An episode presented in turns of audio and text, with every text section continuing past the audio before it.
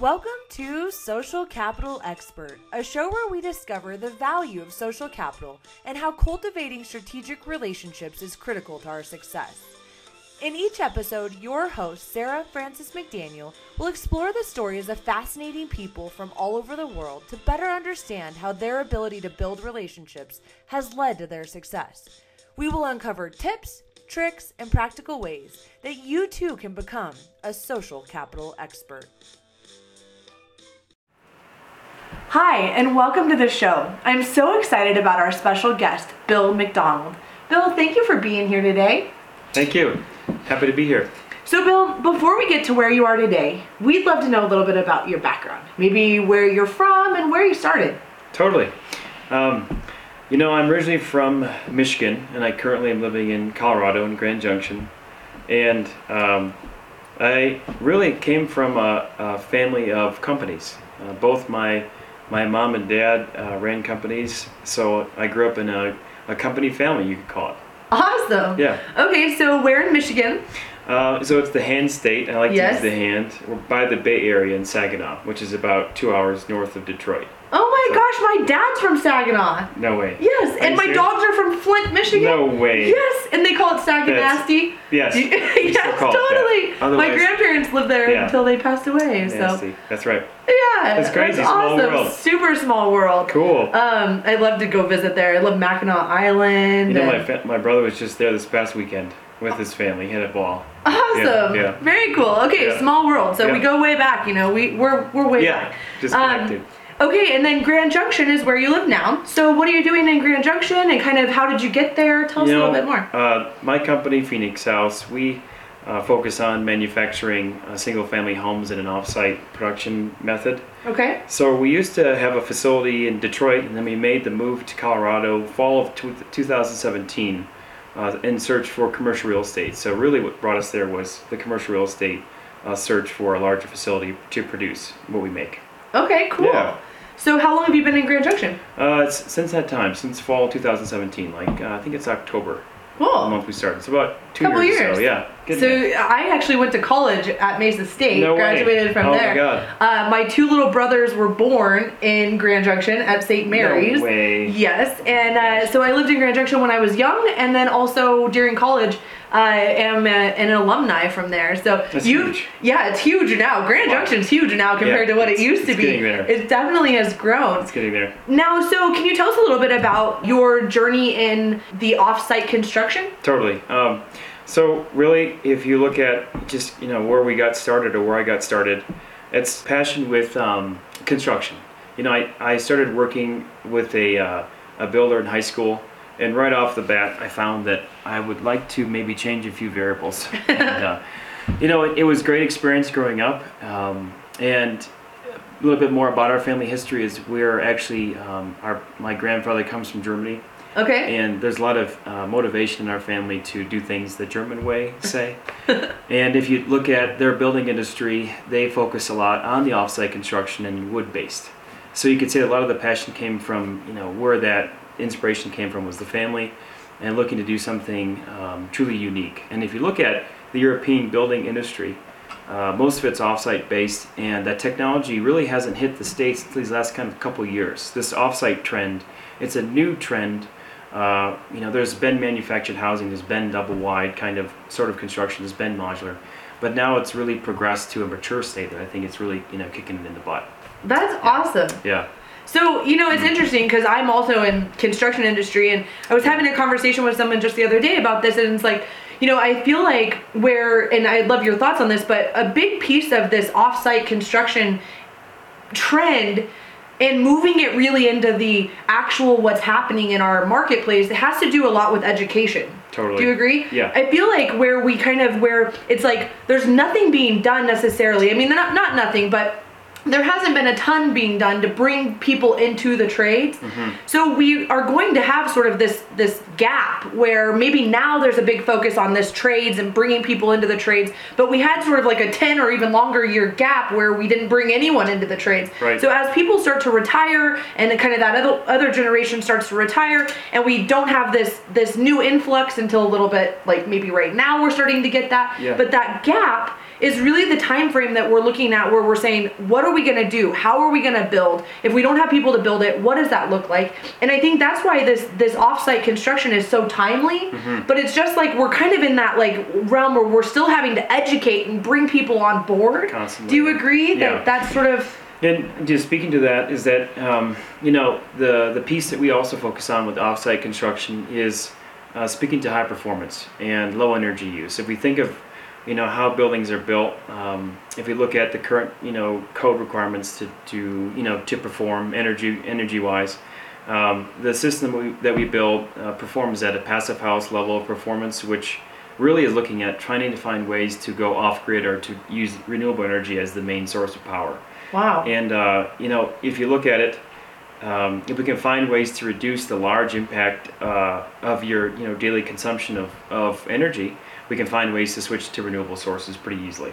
wow so can you tell us a little bit more about passive is that what you focus on is the passive house We do. We started with this because if you think of it as uh, matching uh, passive house construction or performance with offsite construction, it's a nice marriage. You've got the ability to add value to a to something that's happening offsite. So if the complexity increases, it's easier to integrate that into an offsite solution versus integrating those onsite. Um, and I see that the trend is going to certainly, you know, consumers are going to demand more performance. They're going to ma- demand more out of the buildings, and this is one way to do that. That's not to say that we still don't, you know, service the demand for, you know, current construction. It's just that it's nice to set a high bar, and then we can work towards that. So we think about it. Wow. So in the the kind of passive house and um, and offsite construction arena, how are you seeing things trend or change now based on even how they were a few years ago, and where do you see them going?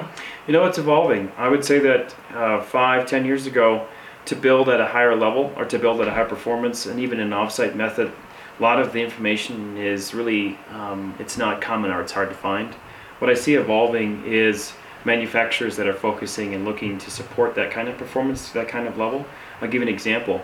Um, windows and doors are being you know produced better for airtightness and R value. Uh, mechanical equipment, for example, is is uh, there's innovations that are occurring to reduce the, the uh, or to, to increase the performance of you know mechanical systems. And most notably, I would say that I would I would definitely say that the offsite trend, the consumers are way more aware of this as a solution, and uh, so are the designers, the builders, the GCs are looking to service that kind of meet you know that demand. Absolutely. I feel like they're going to have to do something. And I think this Yeah. kind of this new generation of builders and GCs that are coming into the market are sort of they're more technology driven or more comfortable with technology at least. Sure.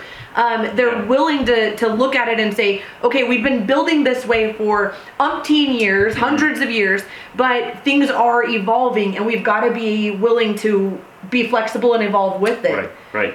I mean, just this morning, for example, I had a conversation with uh, a design architect firm that's looking to design their their designs uh, with DFMA, and DFMA stands for Design for Manufacturability and Assembly, and that's an important uh, key piece because if you can think of a design as um, using the constraints of an offsite building construction process, you can find ways to take out inefficiencies and have that go faster. So that that's an evolutionary step that really is happening now that maybe hasn't happened in the past, or you know I've not heard of that happening as often as I see it now.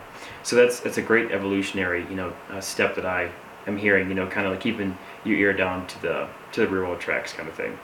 That's awesome. So when you talk about design, you know, I feel like sort of the stigma of offsite construction is like, oh God, we're gonna get this, you know, one single box or maybe this double wide, Right. double wide box Yeah. or whatever. Um, you know, that's not really what we're looking for, especially today while everybody wants all of these beautiful design features. Can you tell us a little bit, like, is there a, a change in that area as well? Sure. Or? I mean, um, the, the, there's a few modes of offsite construction, and really the ones that I would identify with, uh, or the ones that I'm aware of, are the uh, the 3D boxes, so like your modular construction. Then you've got the 2D panels, which we produce.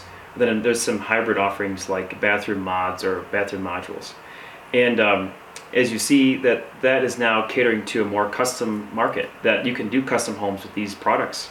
Wow. and that that's evolved with the manufacturers that actually make these Yeah. Wow. Yeah, it's really great. So a lot of change coming in that regard, and I'm excited to see it happen because I think now is sort of the time. I mean, I'm all for like 3D printing houses. I right. mean, that's really cool too. I think so. Uh, that's awesome. So thank you for sharing a little bit about your background. You know, the theme of this um, of this vlog and, and this interview is really social capital and sort of how our ability to build relationships and how our network can really be a power source and a, and a catalyst to our success. Can you talk to us a little bit about how you see relationships having been critical to your success? Oh, completely. Um, and it's it's exactly that. And that's I think that anyone that is either running a company or starting an idea has to. It's it's not just a one man band, and it really comes from solid relationships. Uh, the ones that I can speak to are the ones that are um, helped you know program this European based building system and bringing that to the United States. Uh, we have uh, and I have a great relationship with. Uh, timber framers and uh, uh, 3D modelers, 3D CAD work design modelers that really are all from uh, Switzerland, Austria, Germany, New Zealand. I mean, you can kind of understand these companies or, countries.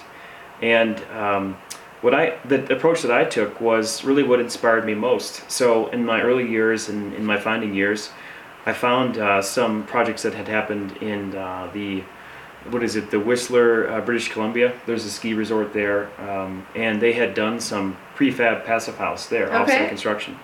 And I had a chance to meet with the owner of that firm that had that done that first sort of panelized product back. I think it's about 10 years ago now. And I've had a chance to stay in touch with the people that helped make that design possible, make the manufacturing possible. And those relationships have continued. I still stay in touch with many of those um, European you know, uh, designers and builders that are now landed in, and operating in the United States and North America. awesome. Yeah, totally. Yeah. So, so that's international relationship really building. Social really capital goes internationally. yes, and and it'd be nice to follow up and always go and visit those core countries too. yes. Each and every time. I mean, why not, right? Right, Get the right. opportunity and go. Right. Uh, so you know, in the the um, essence of of relationship building and the power of our network, would you say that there are a few kind of key ingredients that you need to make sure you have if you're building social capital or just building relationships with people either internationally or locally? You know, I would say it comes down to really um, clean and, and clear communication and a sense of caring. I would really operate that. That's how I operate. Is that I'm not in it for the short term. I'm looking to generate a long-term relationship, and that that really comes through in the kind of communication as far as uh, the effort that you put into either setting up meetings or appointments or in-person, you know, conversations, and looking to really invest into that relationship and not just looking at the short-term either project or the short-sighted, you know, ness of that and you know that, that comes true is that you know maybe maybe for example we want to do a project together it doesn't work okay say it doesn't happen on the first one that's fine i'm in it for the long term so the, the caring in the long term has been a key characteristic for me yeah That's Yeah. huge. And I'm with you. I mean, you and I have even been introduced through Yeah. a mutual contact, Right. and it's it's really fun to see how those different um, those relationships end up panning out. Even if in the beginning it may not be what you thought it was, Mhm. or you may not even have an idea of what it will be. Right? there's examples of that all the time where if you meet someone you think that you would work on you know work on something and they, randomly something else works it happens more daily now these days it's, it's fantastic yeah. It is, and that whole like six degrees of separation, I Yes. feel like, is like getting Yes. smaller and smaller. I mean, if you're from Saginaw, I don't know if it gets any smaller. Than I know, Yeah, I know. That's a good point. It, it's uh, it's fun. My dad would would love to talk to you. He Mhm. he uh, has all kinds of stories. He could probably tell you the street he lives on. You guys might have been neighbors, Love you it. know, I'm sure we were. uh, or at least your families. yeah. Um, so you know, in in looking at that and now seeing kind of where you've come, you're still a young guy, but but looking at kind of where you were and your ideas about the world then to where you are now, do you have any advice that you'd like to give our audience, just sort of about that that journey of of success? Yeah, that's a good question. I would say that um, the you know on the entrepreneurial side or looking as far as just investing into relationships, it's that long-term piece too. Uh, but uh, aside from that, is I would definitely say you have to exercise a level of strength and will to just you know stick with an idea. If you're looking to um, start something or to you know if you have an idea, it's the key is to sticking to it. Uh, and it's easy to quit, or it's it's difficult to think that maybe you know it's um, it's time to quit in an example or a project. But I've had success that if you can you know hold out, stick to it in the long term, you will find success if you just stick to you know that original uh, inspiration that you had. That's huge. Yeah. Just don't quit, Yeah, right? right. Just stick it out. Just don't quit. There's That's a- great advice. There's a saying that I stick to. It's uh, if there's a will, there's a way. It was taught to us as an early age from our grandparents, and I really like that saying, so I stick to that. My nana taught me that too. Nice. There's a will, Yeah. there's a way, but you better get after it. Right, exactly. Yeah, get it done. Yeah. So, uh, you know, in our in our previous conversation, you were talking a little bit about a TED talk that you've Yes. done. Can you tell us a little bit about Sure, that? Sure, sure. Um, I was back in uh, 2016, I believe was the year. I, I pitched an idea to TED. Uh, it's TEDx Detroit when we were based in Detroit, and it was about a building revolution. It's speaking to this basically this exact topic, um, either the offsite construction as well as the passive house building standard. And uh, that was just a really great topic at the time, speaking to a new trend in building, which is focusing on the performance and the offsite nature. And then in the talk, I related it to um, Tesla cars, Yeah. and that it took them about a you know many years to get started, and they had really great um, uh, you know ramping up when they had a technology that was scalable. So you could really relate that back to also what we and other manufacturers are doing as well, is taking that you know three percent of new construction starts in uh, U.S. or North America and increasing that total, kind of like electric car technology. Is that more adoption is just going to mean better results, you know, better products for what we actually do. So a little bit to that. Hey, that's awesome. Uh, it, being involved, TED is, is a fun thing to be involved in. Yes. So congratulations on, on getting on the stage there. Thank you. Um, so you kind of gave us a little bit of background. You've given us a little a little dip in the water as to what you're doing right now. But is there any fun adventure you're involved in, or anything that you want to just share with the audience and make sure that they can get involved with you as well? Totally. Thanks for asking. Um, you know, something we're working on is a vertical step. Uh, as an offsite manufacturer, sometimes it's hard for the consumer to realize the or see the benefits of using that methodology or the, the standard that we built to. So we're looking and starting a project called Homestead, where we're focusing on co-living. Co-living is defined as where you're living in a, a shared space and you create a community. So we're starting this uh, build off this fall and looking to have it uh, wrapped up in 2020. So stay stay tuned as far as that gets done. Oh my Yeah. gosh, that's awesome. So Yeah. can you tell us a little bit of, more about that? And, Sure. And how I, I think I've seen the pictures of some of your ideas. Yeah. Um, and I'm trying to figure out how to do one of those myself. It's great. I think it's great. Um, you know, it, it stems from an interest to having uh, a programming healthy housing. Just start there, and what really I would define as healthy housing in my research is this demand for um, shared living. Just you know, sum it up like this, and the benefits are the reduced cost of that housing, so as to reduce the cost of say rent, um, and that in a community space, if you're in a community environment you're working on this idea of even a sense of loneliness. Uh, in this day and age, with our smartphones, we tend to be more disconnected, even though we're connected. Um, and then, really, as uh, the millennial generation ages, they are plagued with student loan debt, and they're finding that they're looking at renting as a lifestyle. And I think that you really package that into a solution uh, for a, a type of development or home that can be a real, you know, grand slam play for both the rental return as well as the um, the quality of life that you're generating in that in that kind of program of space.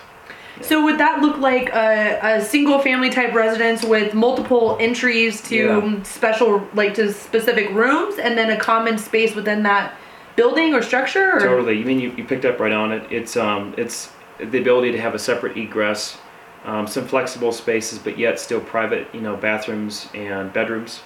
And that, that shared common area is definitely a, has a shared access, but there's redundancies. So like a larger kitchen or two kitchens uh, in that example. And that buildings tend to be max occupancy in that single family zone nature around max 10, 10 people. Because beyond that, you're talking a commercial product, which this could be applied to commercial construction as well. That's awesome. I love the idea. I mean, I would love to see more of these kind of spaces coming, and I Me too. think I think you're right. That'd I think we're we're on trend for that. Yeah. Um, you know, you mentioned a little bit about community, and I think Yeah. community is such a huge piece of your social capital and of building social capital. Can you kind of give us just your thoughts and, and your research Yeah. or whatever you might Sure. have found about community? Definitely, I think it's a great question because it relates a lot to what you see in the success of the co-working uh, uh, field or the co-working buildings. Really, the, the key characteristics there is that even if you compare it to like even CrossFit as uh, an exercise platform, really I think what makes people coming back or in you know really supports a level of healthiness and sticking to itness. It's the community where you create relationships and you find ways to have a kind of like a strong bond, and it's the same thing with the living piece. what I see really happening more and more is that people are actually see- seeking that community step out, whether it's an exercise of the working or the home life, and uh, the benefits there are just, you know, you're avoiding that loneliness piece. You've got a support network around you. Yeah. Yeah. It's so interesting community. I talk about it sometimes, but I sold these puppies Ah. and I had 10 puppies and we have such a great sense of community just in our puppy families. Really? I mean, it's like puppy birthday parties. come everybody shares and helps helps uh, you know, take care of each other's puppies when they go on vacation. And it just has showed me such a a, a unique picture of how Yeah. People really want to come together and be Yeah. around a common interest. I would agree with that because I would say that's the success of what I've seen as successful, either co-working, even co-living, because co-living is happening around the world too. It's not just a United States thing. In fact, it comes from Europe again, which you can see the trend here. Um, is that with the successful uh, the co-working or sorry co-living is um, it's usually a shared value, shared interest piece where we're all entrepreneurs or we're all outdoor adventure enthusiasts or we're all nurses. I mean, there's you can kind of have fun and play with it and make it what you want. Yeah. Yeah. Well, thank Yeah. you for so much for sharing that. Thanks. And uh, we are very excited to see how Homestead unfolds. Thank you. please keep us posted. We'll have all of the information to reach Bill on in the show notes, so please feel free to reach out to him. And uh, do you have any, as we kind of wrap up, any final thoughts? You know, just um, stick to the stick to itness. I like that. and uh, remember, if there's a will, there's a way. And look forward to touching base on uh, co-living in 2020.